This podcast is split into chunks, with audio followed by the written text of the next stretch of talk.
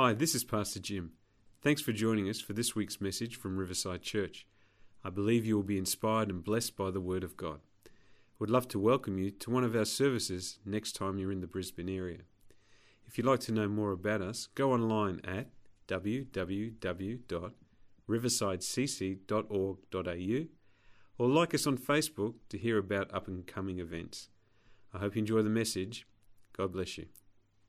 This week, I'm going to be speaking on the fruit of the Spirit, on the fruit of the Spirit this morning. And so here's quiz time for you. Who can name me a fruit? There's nine of them, in case you don't know. There's nine fruit of the Spirit. Who can give me a Who can give me a fruit of the Spirit? Anyone? Who can give me one? Okay. Love, that's a good one. Patience. Hey, don't yell out, thank you very much. Hands up.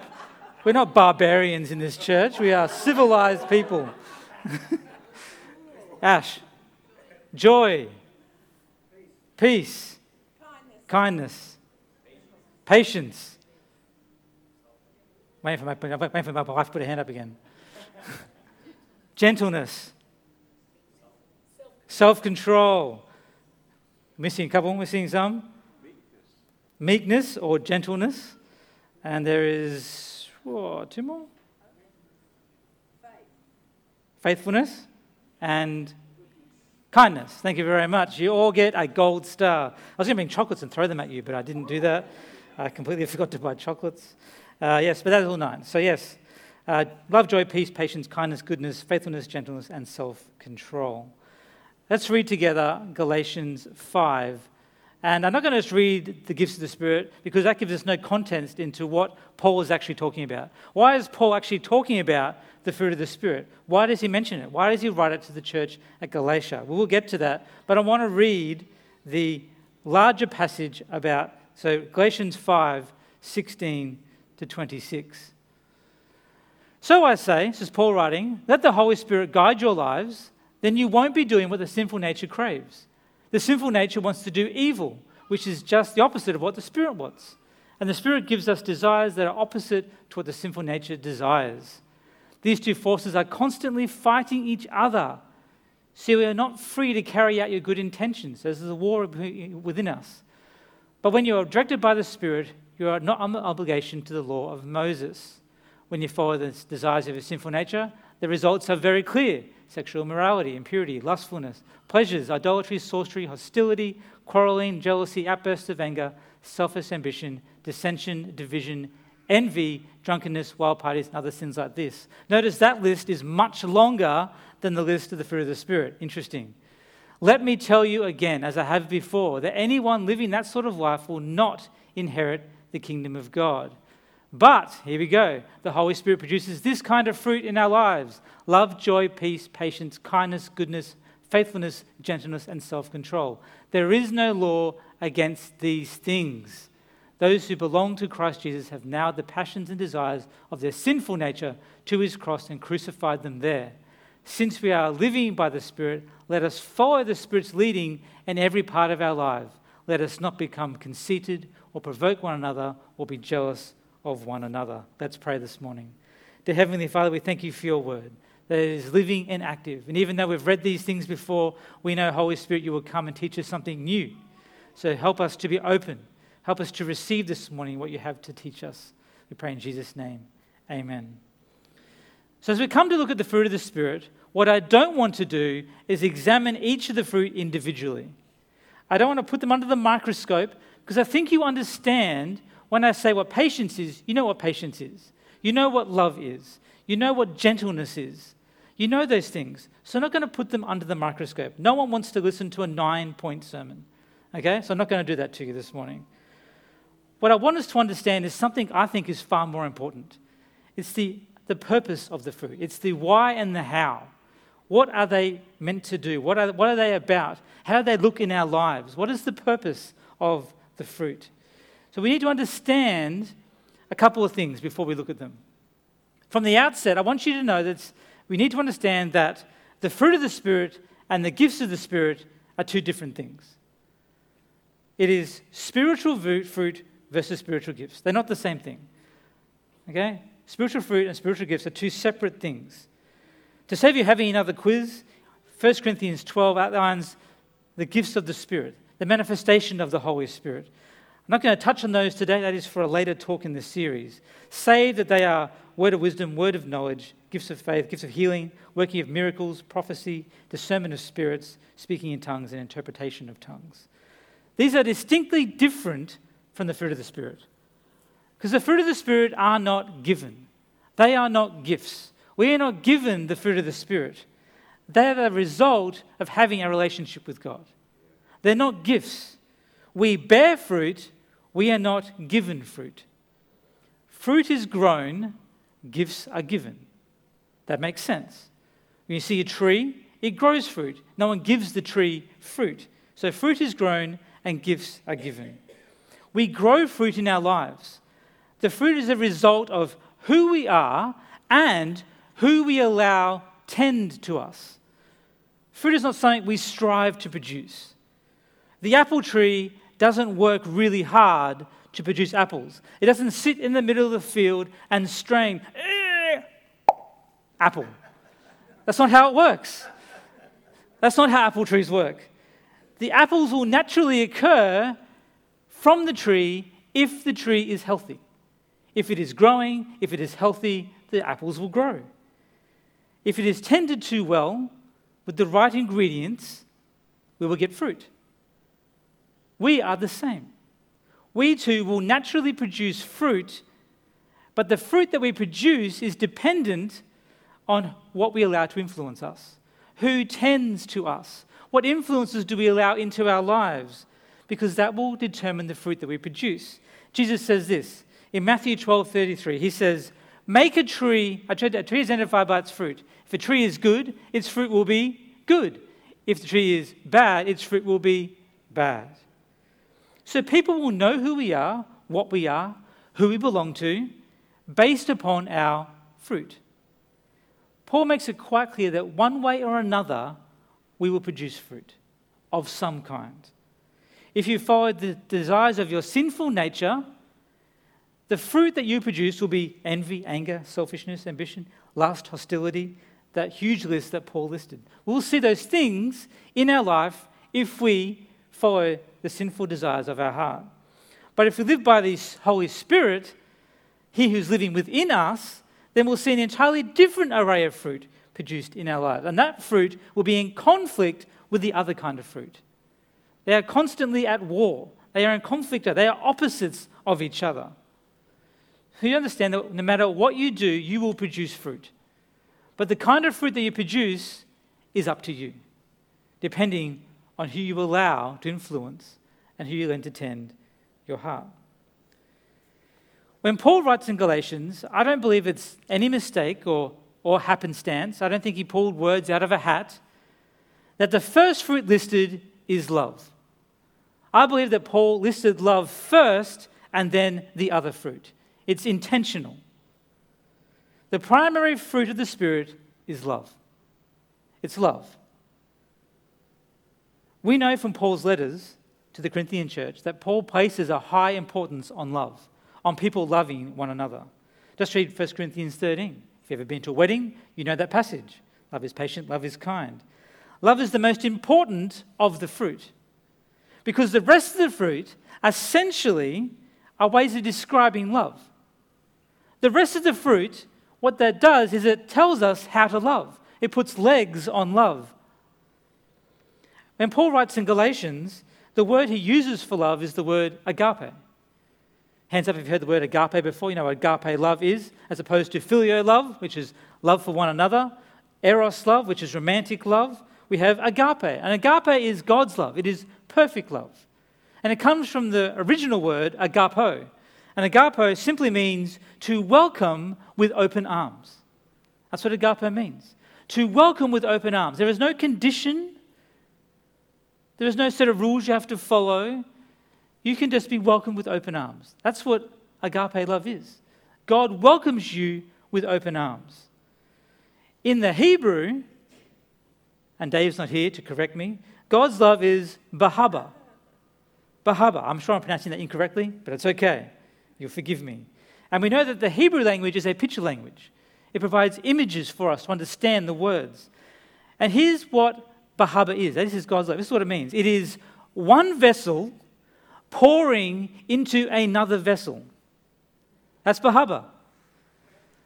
God's love pouring out into us who believe in him. So the image is that God takes his love and he outpours it into believers so we can be filled up with his, his love. But it's more than that.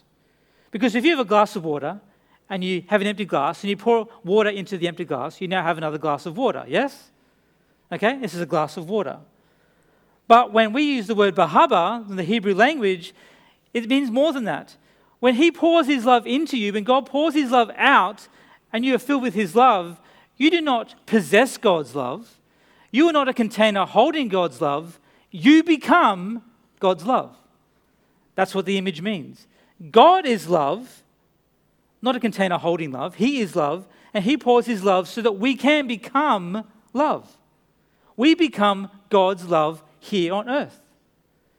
Not a person who has love or possesses it like it's an object. No, we become God's love just as he is love. That is the idea. That is what God's love is. That we become God's love so we can show other people how much he loves them. And so the fruit of the Spirit has love first. So we understand what that is now. We become God's love. And the rest of the fruit, the fruit of the Spirit defines God's love. The fruit of the Spirit defines God's love.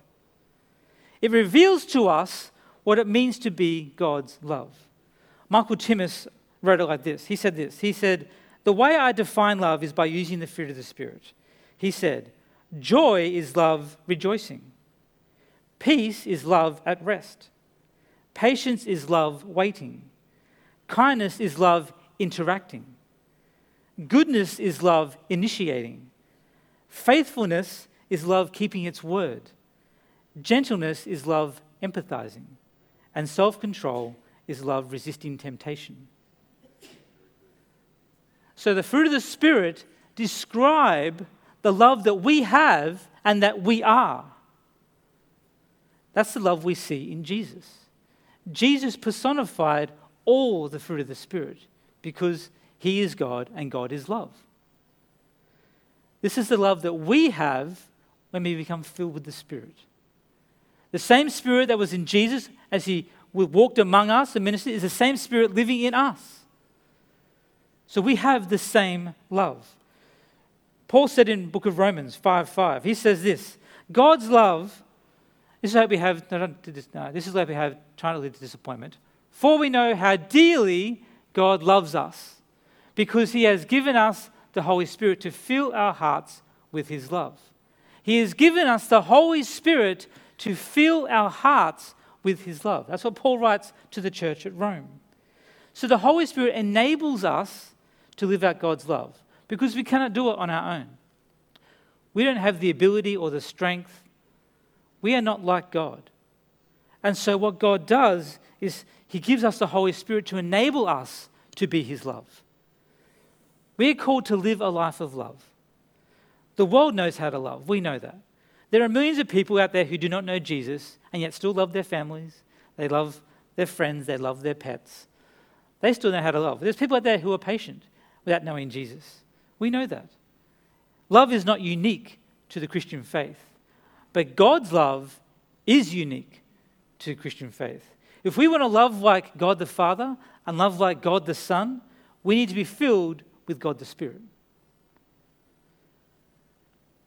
Because God's love is greater than our love. It is another level. The world knows how to love, but it does not know God's love, the love that it needs. So how do we live with the spirit of love then? How do we do that? How does it look? Well, first we need to understand that the fruit, as it describes love, the fruit is for community. Number one, the fruit is for community. The demonstration of the fruit of the Spirit in our lives is outward focused. It should be outward focused. It's not about us. The fruit of the Spirit is an outward reflection of an inward process. We are baptized in the Holy Spirit. He fills us. We have his love within us. And because of that, we start to display the fruit of the Spirit. we start to grow and bear the fruit of the Spirit. We become more patient. We become more gentle. We, can, we perfect His goodness. We try and resist temptation. That is an internal process, but the fruit is for us. It's for us as a church. As we allow the Holy Spirit to do His work in us, we see the fruit that it produces. And it's meant to create a community of believers who can show the world that God loves them. And how will they know that if they don't see love within the church? If we don't love each other, then how will people ever turn to a God if His own followers don't love one another? Paul said this, uh, we've read this before, in verses twenty-five and twenty-six of Galatians five, I'll read it again. It says, "Since we are living by the Spirit, let us follow the Spirit's leading in every part of our lives. Let us not become conceited or provoke one another or be jealous of one another." So, if we live by the Spirit and we invite Him to lead us and we follow His leading, then we avoid what? We avoid being conceited, provocation, and jealousy. All those three things have to do with our relationship with other people. That's Paul's warning. Paul said, your relationship with one another, as the church functioning as a body of believers, is the most important thing, because the fruit of the Spirit is all about how we interact with each other. We are joyful. We share our joy with each other. We are patient with each other. We are gentle with each other. We show His goodness to each other.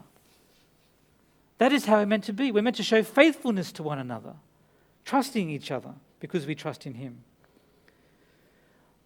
The things that Paul said that we can avoid are all about relationship. Living with the spirit of love means building a community of believers, not isolating ourselves from each other, not coming to church, sitting in your seat, and then leaving straight away. We're trying to build a community. We are a family. The Holy Spirit is about development, not division. God knows what we are capable of when we are united. The Holy Spirit leads us into unity because the church is meant to be an unstoppable force. We're meant to be unstoppable. As we saw at Pentecost, one hundred twenty believers all gathered together. They were of one spirit and of one mind. We are created to be of one mind, of one spirit, of one purpose, of one calling. Because together we can achieve more for His glory and His goodness than we can achieve on our own. The church is meant to be unstoppable. God created us to be this way. It's His intention. God knows our potential as the church because He breathed it into us. God is a triune God. God the Father, God the Son, God the Holy Spirit. Three persons, one God. He breathed this into us that we would be together and live in unity. God knew our potential. He knew the potential of, of people working together. We see this clearly in Genesis eleven, at the Tower of Babel. We know the story. I'm not going to get into the story now. Uh, the people were afraid at that time, this is a long time ago, of being scattered. They were growing in number and they were afraid of being scattered amongst the earth. And so they decided to build a city for themselves, a huge tower that would reach to the heavens. And they said, because they're afraid of being scattered, they said this, let us make a name for ourselves. They figured if everyone could see how amazing we are, we'll make a name for ourselves, then we'll be able to stay where we are, we'll be able to be who we are. We'll be able to make the, uh, ourselves the greatest version of ourselves. Let us make a name for ourselves. They sought to edify themselves, not worship God. They were trying to build themselves up, instead of worshipping God. And so God had to step in. And God says this in Genesis eleven six. He says, if as one people speaking the same language, they have begun to do this, then nothing they plan to do will be impossible for them. God said, nothing they plan to do will be impossible. So the people as one, speaking one language, having one goal, can do the impossible. That's God's declaration. The people who are united as one can do the impossible. So God confuses their language, and the people face what they fear, and they get scattered. But then fast forward to the day of Pentecost. And God has united the believers in one place, one hundred twenty, in one place. And he, com- he unites them with his Spirit and a common message. It's not exactly a reversal of Babel. I wouldn't go that far. But it's pretty close. It's pretty close. Because they didn't speak all the same language, did they? Because when it happened, tongues of fire came down, huge commotion. Then the other people in the temple rushed to see what was happening. They came to see what was happening with these people. And they who watched on could hear all these people speaking different languages all of a sudden. But it was the same message. Regardless of what language they spoke, they were speaking the same thing. Acts two eleven says that the men watching, those outside, looking in, exclaimed that we hear all these people speaking our own languages. These are men scattered from all over who have come to Jerusalem. They speak different languages. They're from different parts of the world. And they came, and these one hundred twenty believers, who are mainly Galileans, who had never been anywhere else in the world, were speaking the languages of all these foreigners. So speaking all these foreign languages. But it says, the people said, we hear these people speaking in our own languages about the wonderful things God has done. So no matter what language it was, they were saying the same thing. They were declaring the good things that God has done. It was the same message, different languages, but the same message.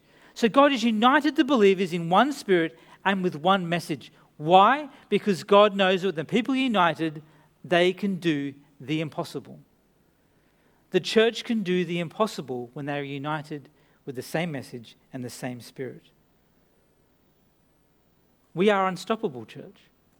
We are unstoppable if we are united. That's God's declaration. Nothing they do will be impossible for them. And that is why he brought us together at that time, so the church could be born. And so the message of Jesus Christ as the Son of God who died on the cross could be spread all throughout the world. Unstoppable. And so the fruit of the Spirit reveals God's desire for community. We're meant to be about community. Secondly, the fruit is foundational. The fruit is foundational. It's already clear that there's a distinction between the gifts of the Spirit and the fruit of the Spirit. We know that. But that doesn't mean there's no relationship between the two. They are related. They are connected. The gifts are about service. The fruit are about character. They're, they're related. If we seek to ask God for gifts, if you want God to give you the gift of prophecy or the gift of knowledge, the words, words of knowledge, whatever it is, if you're going to ask him to give you gifts, if you want to use the gifts that God gives you, then it makes sense that first we are demonstrating the character of God, doesn't it? Doesn't that make sense? We need to have the fruit bearing in our lives if you want to be effective in the gifts that he has for us. Living with a spirit of love is foundational to moving in the gifts that he has for us. Galatians five, verse sixteen, we'll read it again. It says, "So I say, the Holy Spirit guide your lives. Then you won't be doing what your sinful nature craves." So if you live according to the sinful nature, and then as Paul says later in verse twenty-one, we won't inherit the kingdom of God. There'll be no impartation of gifts to any believer that isn't living according to the Holy Spirit. But for those of us who live according to the Spirit, are being led by the Spirit, being effective in the gifts, we are given directly stems from developing the fruit. We need to be bearing the fruit of the Spirit in our lives if we want to be effective in the gifts. Because when we are bearing fruit, it means that we have decided. People can see that we are living according to the Spirit, not according to our sinful desires, the flesh. Effectiveness in gifts comes from developed fruit. We will grow in our giftings the longer we walk with God. The more we dig into his word, the more we press into him, trust in him, grow our faith and understanding of him, the greater our giftings will become seen as we seek to glorify him, not glorify ourselves. So walk humbly with your God and the fruit will develop. And as it develops, so too will the gifts that God gives you as you become filled with his love. So the fruit is about community. The fruit is foundational. And lastly, the fruit is freedom. The fruit is freedom. If you've ever read the book of Galatians, uh, I'm not sure if you've noticed, but it's a bit different to the other letters. At the beginning of the letter of Galatians, Paul wastes no time getting to the point. Uh, there is no, I thank you, God, that you were doing this, or I thank you, God, that this has happened. We find that in Romans, we find it in the letters to the Corinthians, but we don't find it in the letter to the Galatians. Because there's something clearly wrong with the church at Galatia. There's something there that isn't right. What was happening was there was a group of believers at the church of Galatia called the Judaizers. And the Judaizers believed that becoming a Christian meant you had to perform some certain legalistic rites, Old Testament, Old Covenant stuff. You had to do those things in addition to grace, receiving salvation from Jesus. And the church was getting caught up in a, in a combination of grace and legalism. That was the issue. And this legalistic approach says that in order to please God, I had to tick all of these boxes. In order to make him happy with me, I've got to go through this list and tick them off. Legalism hasn't gone away, in case you're wondering. It still exists today. There are still Christians out there who believe they need to do certain things to avoid God's wrath. If I do these things, God will be happy with me today. There's people who believe that still. Legalism is still here. No different now than it was in the church of Galatia. But Paul was not having it. Paul wasn't having it. He writes to make it clear to the church of Galatia and to us today reading that we are only saved by the grace of God. We are only saved through grace. We are only saved by believing that Jesus Christ died on, the, died on the cross for our sins. That's it. That's it. Salvation is a gift that is freely offered, and we have the choice to accept that or not. There's nothing we can do to earn God's love. It is a gift.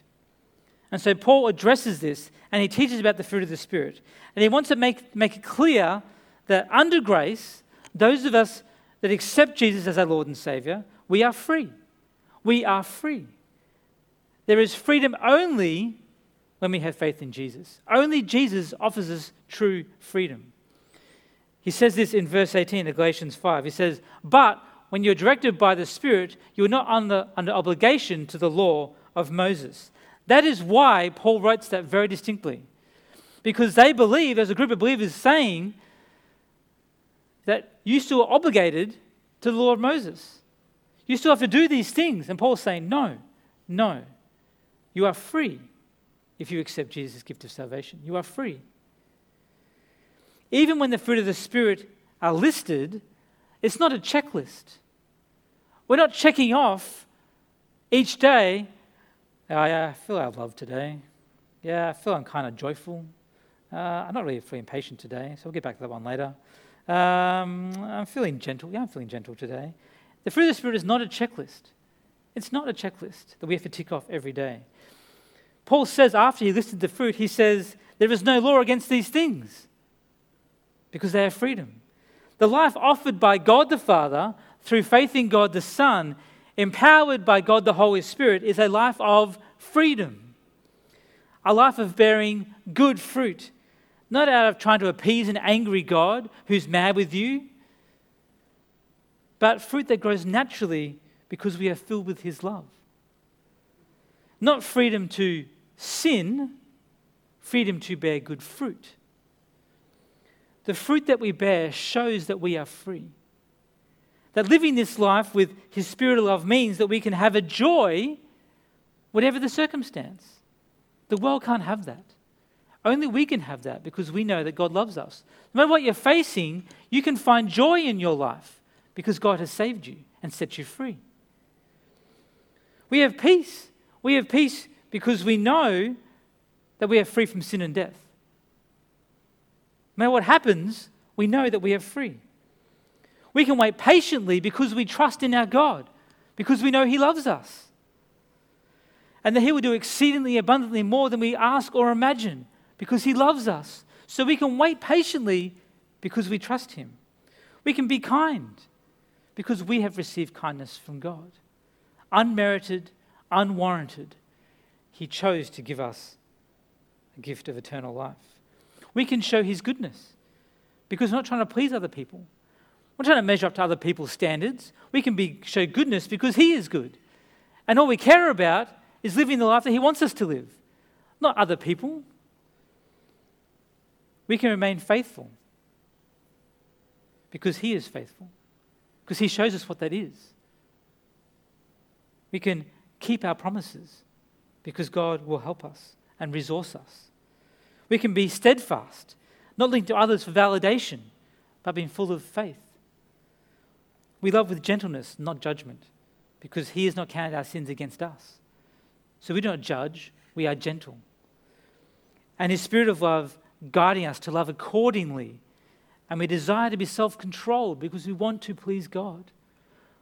We want to live the life he has for us, knowing that we have a choice. We have a choice to submit to our sinful, selfish desires or surrender our desires to him, nailing them to the cross, and instead of fixing our eyes on Jesus.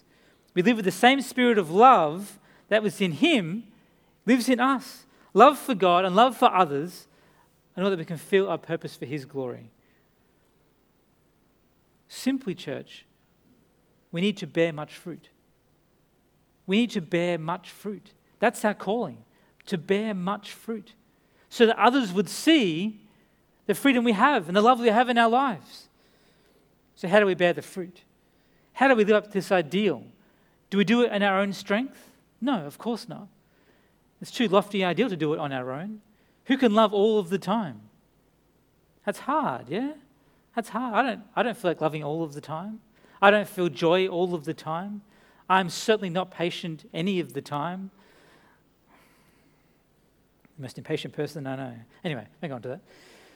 We're not gentle all the time, are we? We say harsh words sometimes, don't we? We can't do it in our own strength. We cannot do it. Only through the Holy Spirit within us, empowering us. This is how we do it. I'm going to finish with this scripture. It's a long one. We're going to work through it. John fifteen. This is Jesus speaking. Jesus gives us the answer. Verse one. This is Jesus. I am the true grapevine, and my Father is the gardener. He cuts off every branch of mine that doesn't produce fruit, and he prunes the branches that do bear fruit so they'll produce even more. You have already been pruned and purified by the message I have given you. Remain in me, and I will remain in you. For a branch cannot produce fruit if it is severed from the vine, and you cannot be fruitful unless you remain in me. How do we do it? We remain in Jesus. We seek his presence. We stay in his presence. We stay attached to the source of our faith, of our life. He prunes us so we can produce more fruit, and sometimes that's painful. Sometimes he has to cut things off that we don't like, but it's for our benefit so we can produce more fruit. We've been purified through Jesus. That's the gospel message. He makes us clean. We've been drawn into the light, out of the darkness. If we disconnect ourselves from the vine, we will stop being fruitful. We'll lose our fruitfulness. We'll produce other fruit that does not last and only causes division. So we have to remain in him. Reading on, verse five. Next one.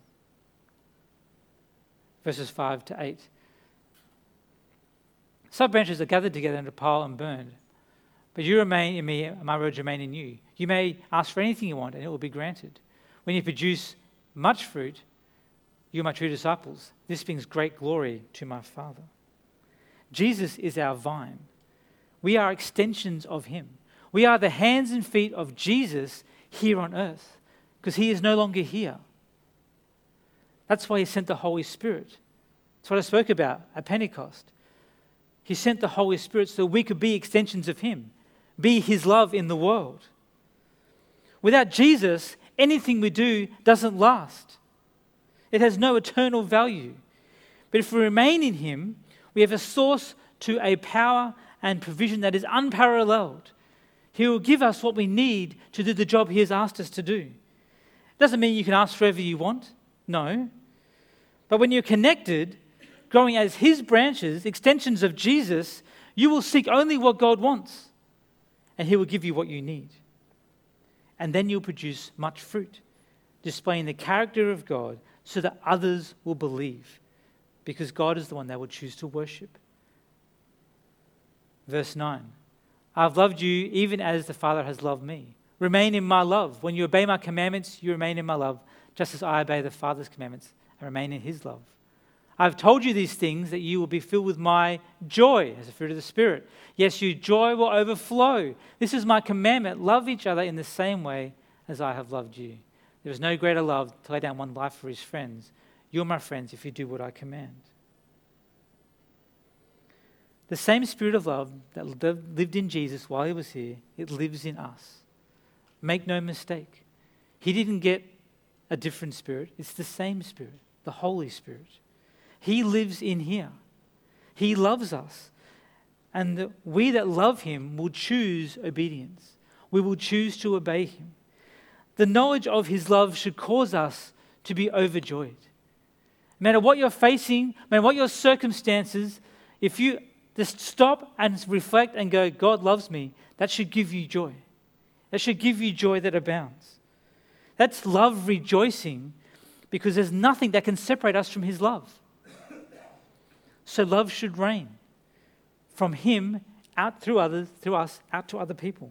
A sacrificial love, because he calls us his friends, those who obey and are loved like Jesus. And Jesus finishes off. I no longer call you slaves, because the master doesn't confide in his slaves. Now you are my friends, since I've told you everything the Father told me. You didn't choose me, I chose you. I appointed you to go and produce lasting fruit, so the Father will give you whatever you ask for, using my name. This is my command. Love each other. I asked the musicians if they would come. We are chosen. You are chosen. Chosen by God to bear lasting fruit. A life that leaves a legacy that goes beyond your natural life. A life empowered by the Holy Spirit, declaring the name of Jesus, so that the world may experience what we have already experienced, his abiding love, his abundant love, the love we have within us, that they can have within them if they choose to believe. Let us stand this morning. We're going to pray.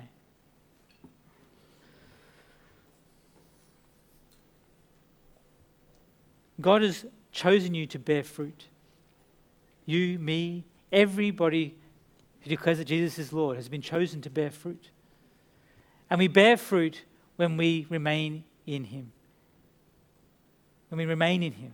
We don't allow ourselves to be separated by the struggles of this world, the challenges that we face. We remain in him, and he becomes our source, our, our strength, our power, our source of love. And what he wants to do, what he's already done, is he's poured out his love into you, whether you realize that or not. He's poured out his love into you, but you don't just hold his love. You are now God's love. And the only way that people will get to know God is that they interact with his love, and that is us. We are called to bear fruit so that other people know who is tended to us, who influences us, who we are, who we belong to. So that when you go into your workplace, into your home, wherever you are, people see in you something they don't see in other people. A peace, a joy, a patience, a gentleness, a faithfulness that only comes when you understand that you belong to God and he has filled you with his love. So the challenge for us is to go out and be his love and bear much fruit.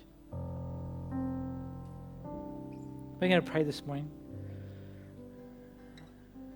And maybe you're here, or maybe you're watching online, and you've never understood that God loves you as much as he does. And that he loved you so much that he sent his son Jesus to die for you.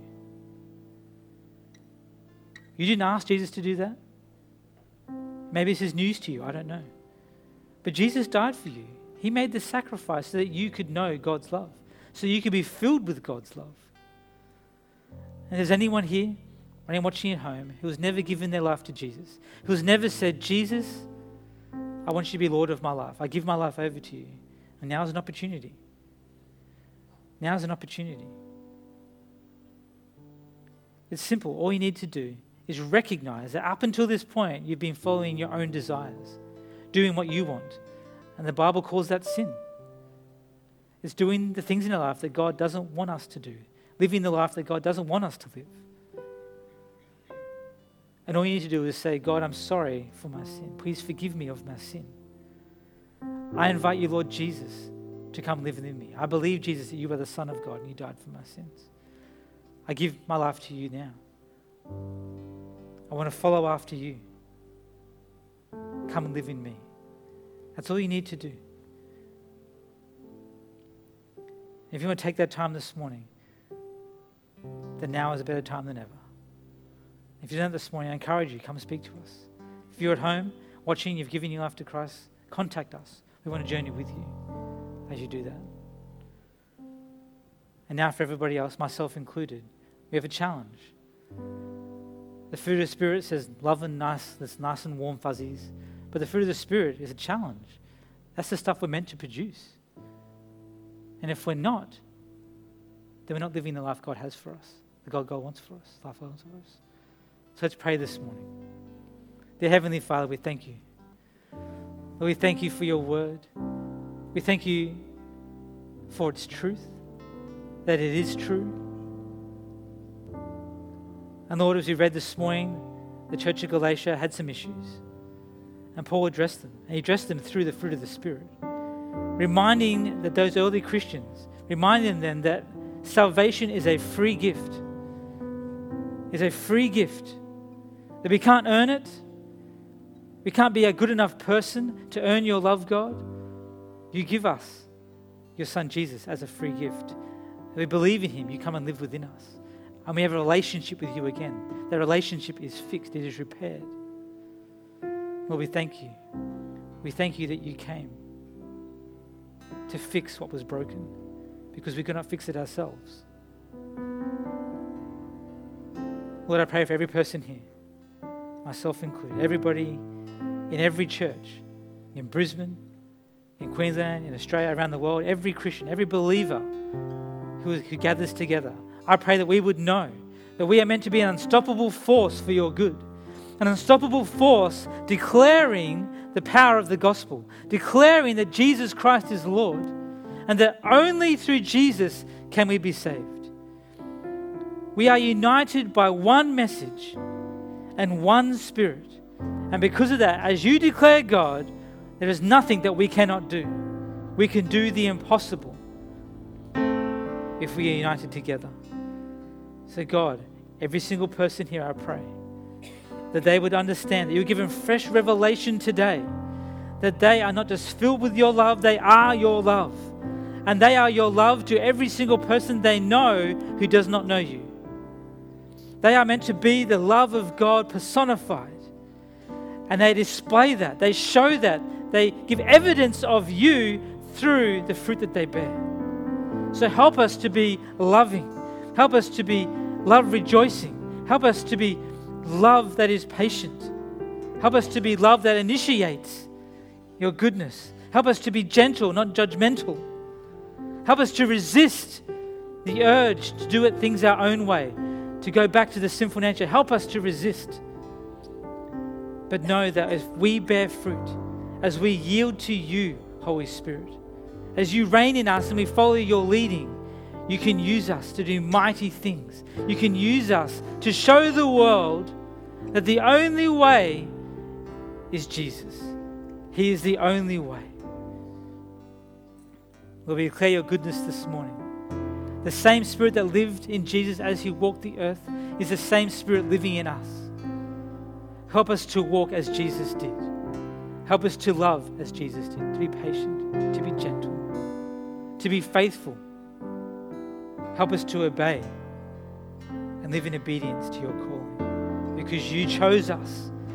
You called us for the big, before, before the formation of the world. You called us and you chose us to bear fruit. So help us to be fruit bearers so that others would know that you are their God and that you love them and you want to fill them with love overflowing. We thank you, Jesus. We thank you, Jesus. We thank you, Jesus. We pray these things in his mighty name. Amen. Amen. Thank you for joining us online. If you want to contact us, please feel free to have a journey with you. Thanks for listening today. I hope you subscribe to the podcast so you can be inspired weekly. God bless and have a great day.